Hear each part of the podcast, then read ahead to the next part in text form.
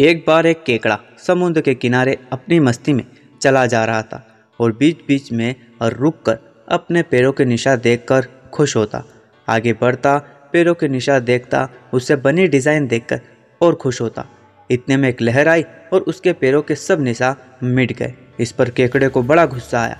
उसने लहर से कहा, ए लहर, मैं तुझे अपना दोस्त समझता था, पर तूने ये क्या किया?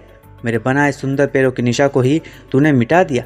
कैसा दोस्त है तू मेरा। तब लहर ने कहा, वो देखो पीछे मछुआरे, पैरों के निशा देखकर ही तो केकड़े को पकड़ रहे तुमको वो पकड़ ना ले।